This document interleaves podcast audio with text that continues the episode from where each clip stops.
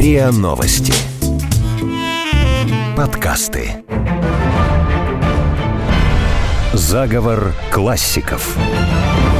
По отцу датчанин, по матери француз. Он стал исконно русским писателем, поэтом, драматургом. В молодости военный моряк, затем студент Дербцкого университета. Друг Пушкина, врач-хирург. Сделал вскрытие тела Пушкина. Собиратель русских сказок и пословиц. Полвека работал над уникальным произведением, толковым словарем великорусского языка. Романтик-славянофил, борец за исключительную чистоту языка. Даль. Создатель матрицы русских слов и понятий.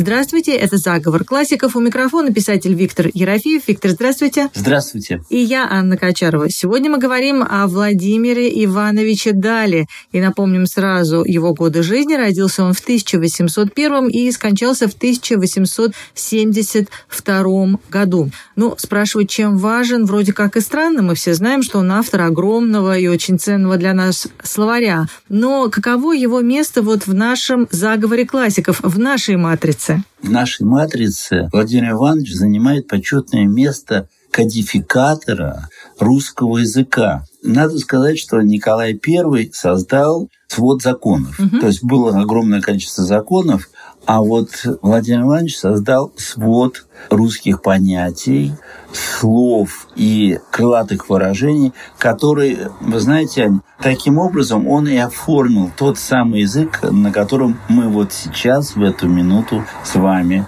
говорим. Это правда. Это, конечно, был поразительный совершенно подвиг, даже скажем о том, что это человек-подвиг, Даль. Но с другой стороны, он был удивительный чудак, он был удивительный эксцентрик, он был абсолютно не тот самый ученый Сухари, который сидел, сидел и, и придумывал какие-то очередные научные теоремы. Он был живой, энергичный, подвижный, парадоксальный человек, и мы о нем сегодня говорим. И, безусловно, поговорим о его характере. А как вы считаете, вот то, что именно во времена Николая, когда он создал свод законов, Даль создает вот такой вот свод языка, в этом есть какая-то закономерность или это совпадение?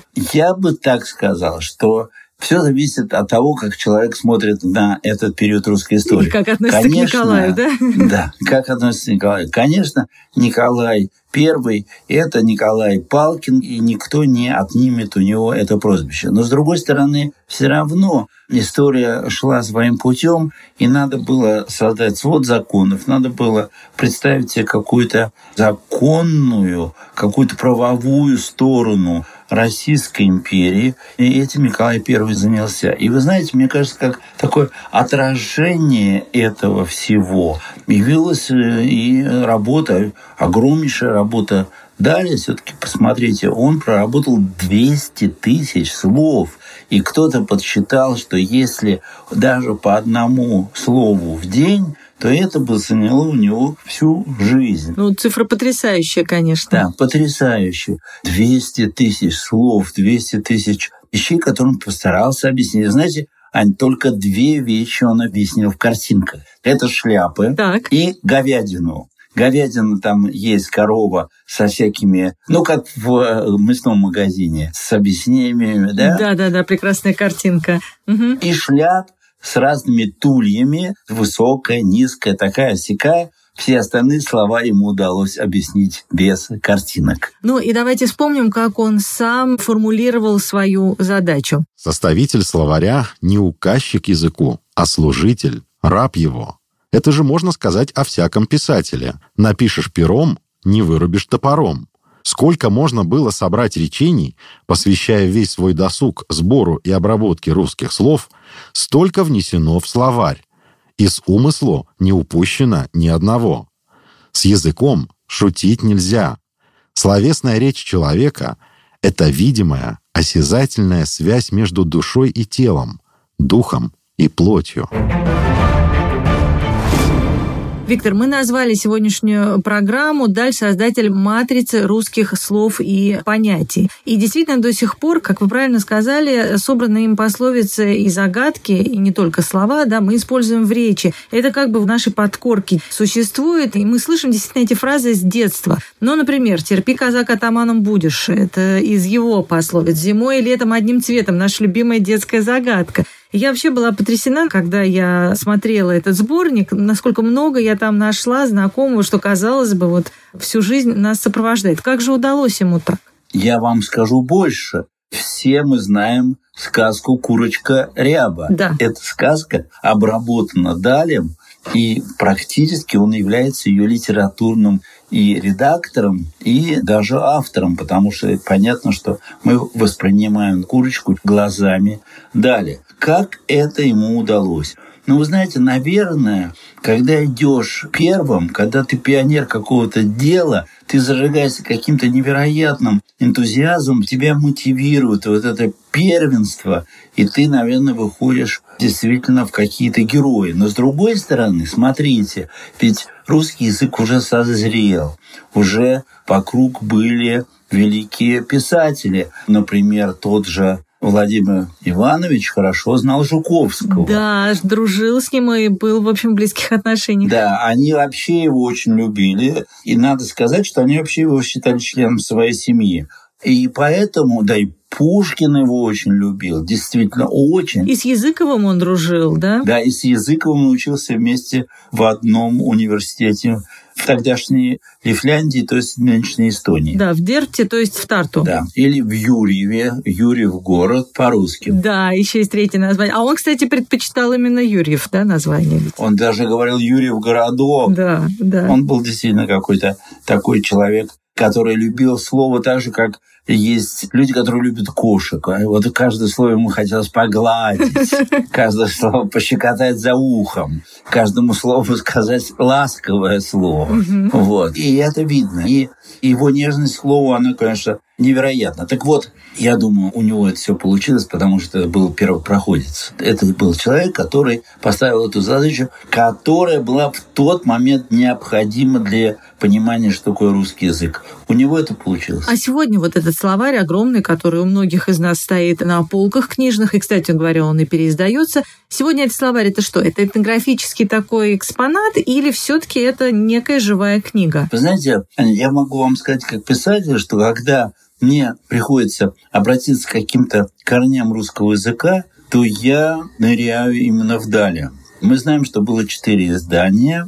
Одно из изданий поддержал Александр II и при этом попросил, чтобы отметили, что именно царь это поддержал. Да. Третье издание, оно было очень-очень неожиданным, потому что там появились совершенно нецензурные слова, но это уже было после смерти Даля. Угу. Но тем не менее это так. А четвертое издание было опять-таки без этих нецензурных слов. Ну и дальше советское издание, в котором были некоторые цензурные исключения. Но еще было издание в 90-е годы уже. Да, которые уже, естественно, были. Да. Полное, но все равно не было третье издание. Короче говоря, я хочу сказать, что если мы будем брать вот этот вот не формальный момент, четыре тома, а будем брать, что он сделал, то я хочу сказать нашим слушателям, идите к Далю, потому что у Даля вы всегда найдете какую-то поразительную расшифровку, связанная со смыслом, связанная с этимологией и связанная как бы с тем ареалом обитания этого слова. Я говорю, для нее вот это как слово как пушистый зверек, который вот mm-hmm. живет именно здесь. И он отмечает, это Восток, это Запад. У него довольно простые и очень понятные какие-то вещи в словаре. Но с другой стороны, конечно, это собранный материал, который в гнездах сидит, то есть в гнездах корней. Он прямо гудит от огромного количества материала. Прям гудит поразительный, конечно, человек. Причем я еще хочу еще раз подчеркнуть, что он был чудак. Он занимался спиритизмом и очень увлекался этим. Он был гемеопатом. И врачом, кстати, и мичманом. Его в Депте считали хорошим хирургом и военным хирургом. И надо еще сказать, очень важную, по-моему, вещь. Он был человеком, который... Он был неуправляемый. То есть то, что он например, собрал такой великий словарь, а при этом считал, что грамотность не обязательна для крестьянства. Да, удивительная, кстати, совершенно мысль. Это поразительный парадокс. Это вообще какая-то бомба, взорвавшуюся в голове. Какие-то противоречия должны же, наверное, были в нем существовать. О его характере буквально поговорим через минуту. А сейчас давайте вспомним, что писал о нем Белинский, как раз о его разносторонних талантах и способностях. Из его сочинений видно, что он на Руси человек бывалый. Воспоминания и рассказы его относятся и к западу, и к востоку, и к северу, и к югу, и к границам, и к центру России. Изо всех наших писателей, не исключая и Гоголя, он особенное внимание обращает на простой народ. И видно, что он долго и с участием изучал его, знает его быт до малейших подробностей, знает, чем Владимирский крестьянин отличается от Тверского – и в отношениях к оттенкам нравов, и в отношении к способам жизни и промыслам.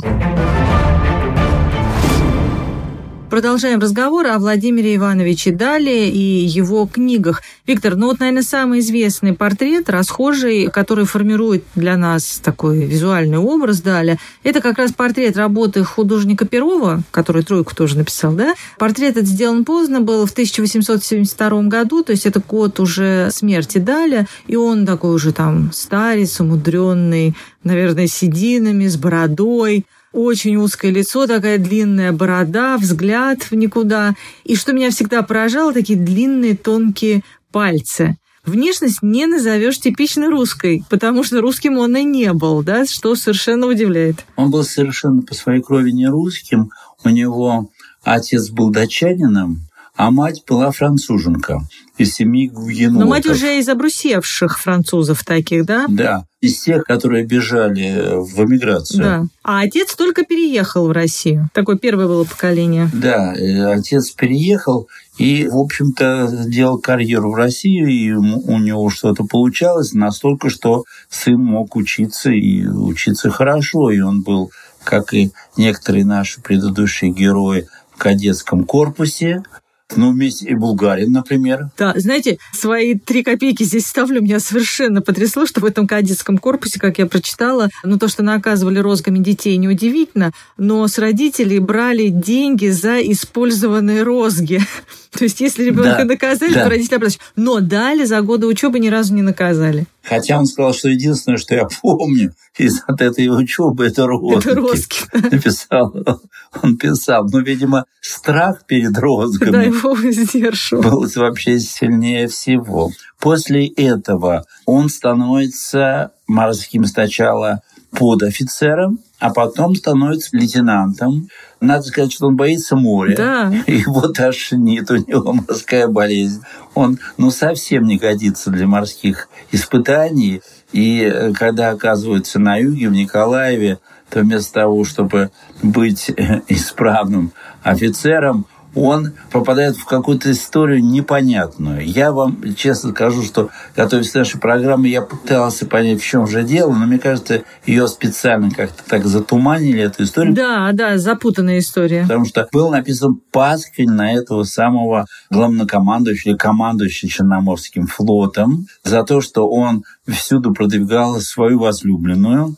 И был даже обыск у Дали. И там, угу. говорят, совершенно тоже анекдотическая история, они там ничего не нашли, но мать Даля француженка говорит, да вы бы еще в ботинках грязных покопались. И они нырнули в ботинки. И раз, и, и там находится там... что Да, очень странно. Вы знаете, я даже вот когда читала в книге этот кусок, я несколько раз перечитала этот эпизод, и так тоже не смогла для себя разобраться, почему же мать его так повела себя. И потом выясняется, что это не он, что это кто-то другой, но ему до 1859 года эта история мешала То жить. больше 20 лет. Не говоря о том, что он полгода просидел в тюрьме да. за это.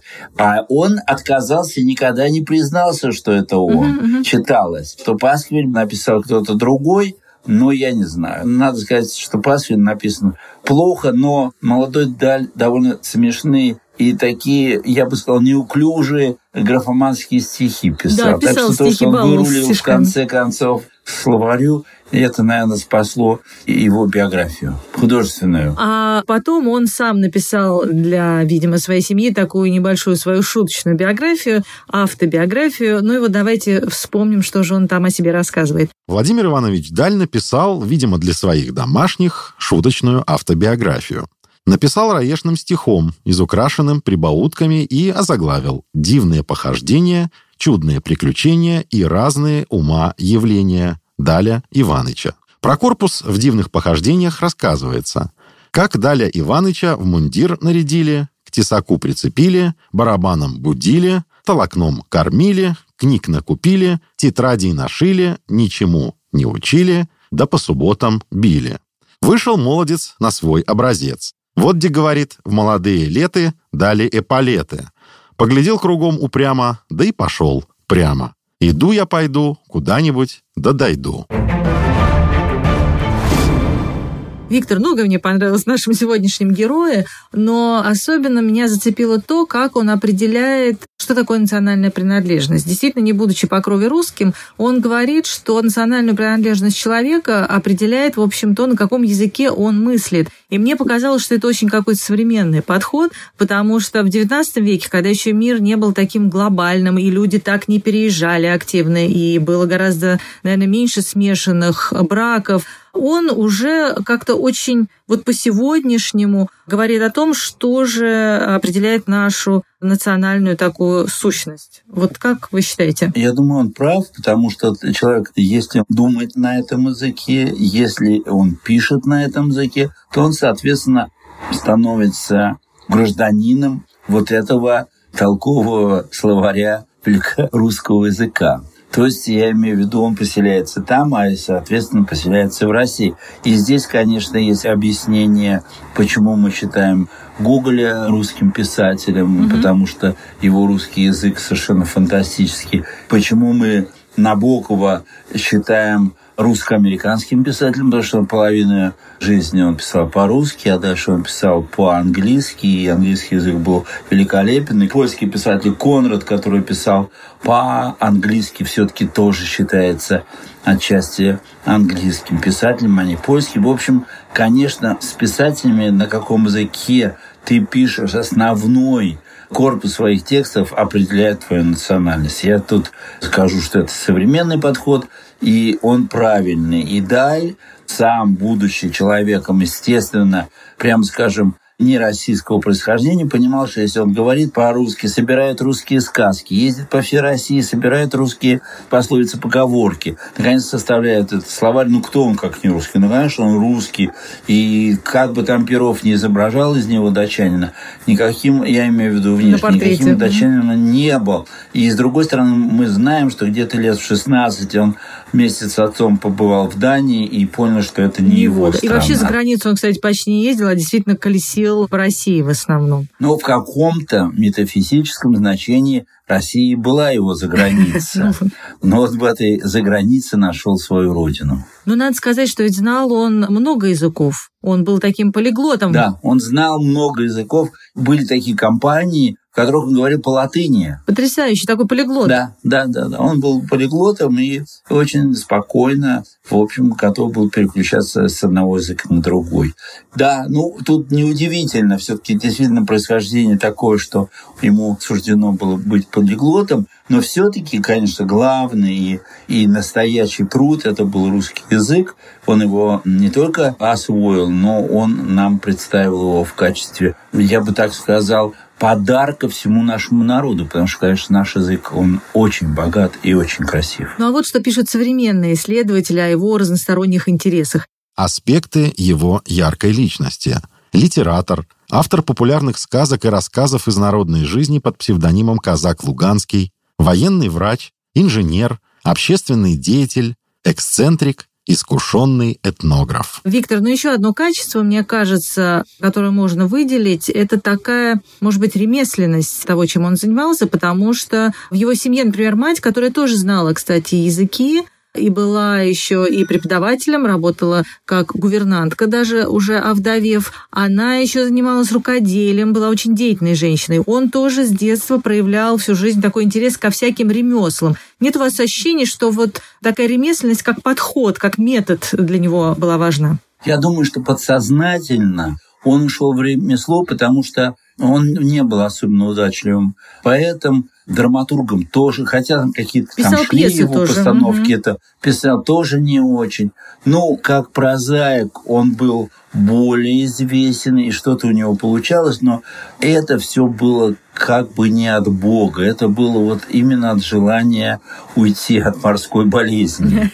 Надо сказать, что все-таки если мы находимся в биологическом здесь измерении, то он и себя, в общем-то, конечно, не нашел как и хирурга, хотя говорили, что он хирург хороший и яркий, такой современный, умел он это делать по-современному. Поэтому, ну что тут можно сказать? Тут можно только сказать, что эта идея отказа от того, что у него не получалось, привела его к тому, что у него получилось лучше всех. И до сих пор. Какой бы мы словарь ни взяли, все равно четырехтомник дали, притягивают нас как к тому, что стало совершенством. Конечно, он какие-то слова придумал – что-то он там... Нафантазировал все-таки, да? Нафантазировал. Я не хочу эти слова даже называть, знаете, потому что они прилипают. Но с другой стороны, я могу сказать, что их все-таки было не так много, и не в этом главная особенность этого труда. Главная особенность этого труда – это поразительный сбор материалов, который связан с диалектами, угу. который связан с теми словами, которые уходили в разные концы страны. И вы знаете, ведь он же записал последние четыре слова буквально находясь на пороге смерти. Ну а был он человеком во многом необычным, и его друг, известный хирург Пирогов, вот что еще писал о его увлечениях и талантах. По словам коллеги-хирурга Николая Пирогова, Даль виртуозно играл на органчике, губной гармошке. Имел редкое свойство подражания голосу, жестам, мине других лиц. Он с необыкновенным спокойствием и самую серьезную миною передавал самые комические сцены, подражал звукам, жужжанию мухи, комара и прочь, до невероятия верно. Виктор, кажется, что все складывалось в его жизни очень благополучно, и никаких неприятностей практически не было. Все ли было так безоблачно? Но смотрите, мы уже все-таки говорили о том, что он до 1859 года страдал от этой истории с Пасквилем, угу. но в 1832 году у него тоже была серьезная неприятность, связанная с публикацией русских сказок, да, потому да. что нашли, что эти сказки языческие, что они даже аж против правительства и так далее, и так далее. Его на один день посадили на гауптвахту. Хотя, что касается его благонамеренности, то вроде бы он вел себя очень корректно и в Дерпте говорил, что он всегда, будучи студентом, держался вне всяких политических дискуссий. Таким образом, мне кажется, что прямо однозначно сказать, что он был счастливым гражданином царской России, сказать невозможно. И, в общем, Александр II слишком уже поздно начал поддерживать его финансово и так далее. Но, с другой стороны, я думаю, что он имел все возможности ездить по стране, собирать материал и, в конце концов, обогатить своих современников и, Аня, нас с вами Безусловно. прекрасным трудом, который называется «Толковый словарь великорусского языка». Продолжаем разговор о Владимире Ивановиче Дали. Виктор, ну и вначале вы сказали о том, что достаточно неоднозначной была его позиция по поводу грамотности крестьян. Давайте расскажем, расшифруем это. Ну, смотрите, дело в том, что он в какой-то момент был чиновником Министерства внутренних дел, угу. и он поехал в Нижний Новгород, и там занимался э, вопросами крестьянства. И, соответственно, имел какое-то свое представление о том, что и как обстоят дела с крестьянами. Когда он сделал уже большую работу, связанную со словарем, это были уже 60-е годы, он неожиданно выступил со статьей, в которой он высказался против грамотности тех самых крестьян, которых он хотел облагодетельствовать, потому что он там воевал против полиции. Весьма неожиданное суждение. Он воевал против чиновников, которые притесняли крестьян против полиции. И эта цитата звучит, конечно, как цитата человека, который понимает, что что-то здесь не так, и если просто дать грамотность и не объяснить, что такое просвещение. Но, с другой стороны, она звучит страшно, одиозно, если представить себе человека, который хочет просвещения, хочет помочь крестьянству обрести какой-то культурный уровень, и одновременно не надо им грамоты. Давайте послушаем цитату. Она действительно полна противоречий внутренних. Пусть наши слушатели сами решат, что с этим делать. Умственное и нравственное образование может достигнуть значительной степени без грамоты. Напротив, грамота без всякого умственного и нравственного образования и при самых негодных примерах почти всегда доводит до худа. Сделав человека грамотным, вы возбудили в нем потребности, коих не удовлетворяете ничем, а покидаете его на распутье. Что вы мне ответите на это, если я вам докажу именными списками, что из числа 500 человек, обучавшихся в 10 лет в 9 сельских училищах, 200 человек сделались известными негодяями?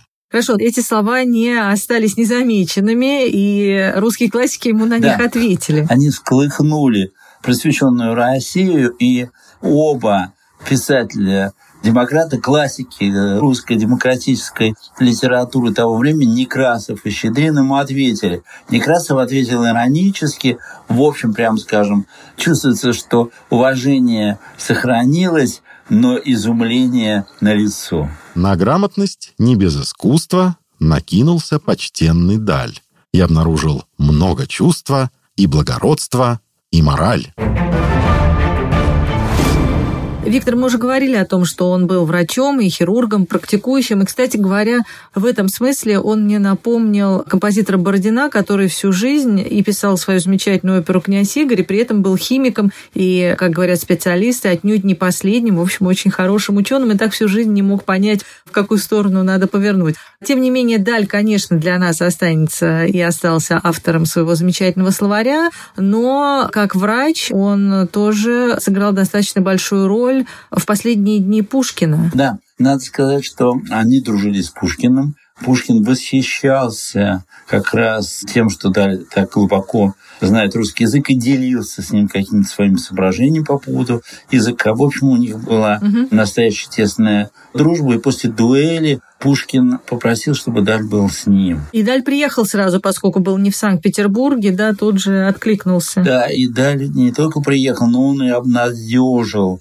Наталью Николаевну, да и самого Пушкина. Угу. И был какой-то момент такого, какой-то надежды, и она радовалась. Да, Наталья Николаевна говорила, он не умрет. Ну, в общем, какие-то вещи. К сожалению, все оказалось гораздо страшнее, чем думала она. Пушкин умер, и когда было скрытие, то они вместе с царским доктором Арендом угу. делали скрытие тела Пушкина. То есть он еще оказался патологоанатомом. А затем он получил в такой странный, но символический подарок, он получил тот самый сюртук, ту самую одежду, в которой Пушкин был на дуэли, и с маленькой дырочкой от пули Дантеса, которая находилась справа от паха. Значит, выстрел был произведен в нижнюю часть живота. И эта одежда осталась у него до тех пор, пока не было передано в музей. Но Пушкин же еще подарил ему и свой перстень, который носил последнее время. Да, и он подарил свой перстень-талисман. И, надо сказать, чем сильно озадачил угу. Дали, потому что он все-таки понимал, что равенство талантов не наблюдается. Но Пушкин да, думал, да, да. что, может быть, будет равенство талантов как бы специфическое он его вылечит, а Пушкин останется Пушкиным. Ну, здесь уж можно только догадываться. Но в любом случае такой близкой дружбы между Пушкиным и Далем можно сказать так, что она действительно существовала, на некоторую разницу позиций, потому что, вы знаете, Видаль все больше и больше уходил в сторону славянофилов. Он был такой романтический славянофил. Ну вот что такое, да, романтический славянофил? С точки зрения Дали, русский язык засорен большим количеством сорняков. В основном это иностранное угу. влияние, и эти сорняки надо выпалывать. И вместо них насаждать российские слова, или которых вообще нету, то есть придумать какие-то слова, или какие-то слова вспоминать. Пушкин к этому относился иронически, то есть он считал, что в этом что-то есть, но как бы ирония возобладала. Дальше, чем дальше, тем больше склонялся к этой мысли, и иногда это доводило до каких-то абсурдных вещей. Ну, например, Пастернак в «Докторе Живаго» прямо очень жестко говорил о его словаре. Это единственная цитата, которую я нашел против всего словаря этого Бориса да, Пастернака. Угу. Я думаю, что это не случайно, потому что когда он был футуристом, молодым футуристом Пастернак, он использовал какие-то странные слова из словаря Даля, и я думаю, что потом он просто в ужасе скорее оттолкнулся не от Дали, от самого себя. Давайте послушаем, что он там сказал о Дали. В «Докторе Живаго» Пастернака есть не столь восторженное выражение той же мысли. Это «даль», такой же выдуманный, лингвистическая графомания словесного недержания. Уж коль бы заговорили о влиянии словаря Дали и его трудов на русских писателей, давайте продолжим эту тему. Насколько вообще как вы считаете, это, может быть, повернуло язык в ту или иную сторону, кто как это использовал? Ведь это же огромное наследие. Вы знаете, дело в том, что, конечно, безусловно, совершенно все те наши писатели и поэты, которые связаны с деревней, так называемые деревенщики, они были под сильным влиянием Далее, но это еще было и до революции, и сразу после революции. Вот, например, Исилин, друзья говорили, что иногда они заставали его читающим словарь. Да, и он страшно смущался. Смущался? Да. А почему? Как, почему? Потому что они думали, что он из Рязани, из Рязанской области это все привез. А он выпис это из словаря. А он просто читал внимательно книги. Ну и вот поэтому это тоже была какая-то ироническая такая тема, но серьезно и с попыткой продолжить дело далее выступил Александр Александрович Солженицын, угу. у которого есть свой словарь расширительный по поводу тех слов, которые следует значит, в русском языке развивать и употреблять. Та же самая борьба с иностранщиной. И Солженицын откровенно говорит о том, что Даль тот самый человек, на которого надо ориентироваться. Ну, что тут можно сказать? Тут можно сказать, что действительно в, общем, в каждом языке, не только в русском, в каждый период есть какие-то сорняки, и мы это понимаем. Но насколько эти сорняки потом прививаются, нет, это другое дело. И мне кажется, что, с одной стороны, и был прав Крамзин, и до него тоже те люди, которые как бы делали кальки с иностранных слов и тем самым давали возможность языку развиваться. Но с другой стороны и были такие как бы ограничители, если вы хотите такого слова, которые противостояли этому воздействию иностранных слов. Вот это был Даль. Ну, как всегда, иногда были и смешные вещи. Я говорю, что не хочу в них вникать, потому что обычно такие вещи заразительные, а в данном случае они, конечно, скорее нелепы. Могу только сказать, что и то, Но и другое. ведь макроступы придумал О, э, именно да, Даль. Да, макроступы да? вместо галош. Вместо галош. Да там еще и гимнастику он вообще там извратил. И адрес он придумал по-русски. Тоже довольно дурацкие слова. Ну вот, я хочу что сказать. Несколько неожиданная моя будет позиция. Я хочу сказать, что оба лагеря были правы. Потому что и Карамзин, конечно, я очень люблю Карамзина, его историю. Мы делали передачу о нем угу. большим пиететом. Да. Вот. И, безусловно, он прав. Но, с другой стороны, и Даль должен был где-то тоже по-своему выступить. Но тут его уже, когда он умер, те, которые издавали третье издание его словаря, они его подловили уже посмертно на том, что сказали, ну раз так, если исконно русские слова, так давайте введем и матерную лексику. И вы знаете... В общем, это такой логичный вопрос, который да. возникает. И надо да. сказать, что в третьем издании все эти слова отпечатались, и это была, конечно, сенсация. И я вам скажу, что, в общем, это сенсация, которая, на мой взгляд, могла и превратиться затем просто в какую-то научную работу, научное изучение этих слов, и они бы не так нас царапали, и не так бы нас задевали, превратили бы они просто в такую, как у во Франции, подворотню языка, но мы пошли другим путем. Я знаю, что научные работы, посвященные нецензурной лексике, в советские времена были, и даже какие-то защиты диссертации вообще проходили чуть ли не тайно. Ой, ладно, одна, а, по-моему, была. Да, да, да, да, да, была, да. была такая, была в Московском да. университете как раз специалист. А, кстати говоря, сейчас ведь тоже Институт русского языка ведет уже много лет большую работу по созданию нового толкового словаря, и, возможно, в ближайшие годы мы увидим этот коллективный, правда, труд, но, я думаю, не менее интересный, но у нас на полках всегда, конечно, останется и словарь Дали, который, возможно, мы, как Есенин, будем перечитывать. Ну, а на этом мы завершаем очередной выпуск «Заговора классиков». Слушайте эпизоды нашего подкаста на сайте ria.ru в приложениях Apple Podcasts, CastBox или SoundStream. Подписывайтесь, комментируйте и делитесь с друзьями. «Заговор классиков».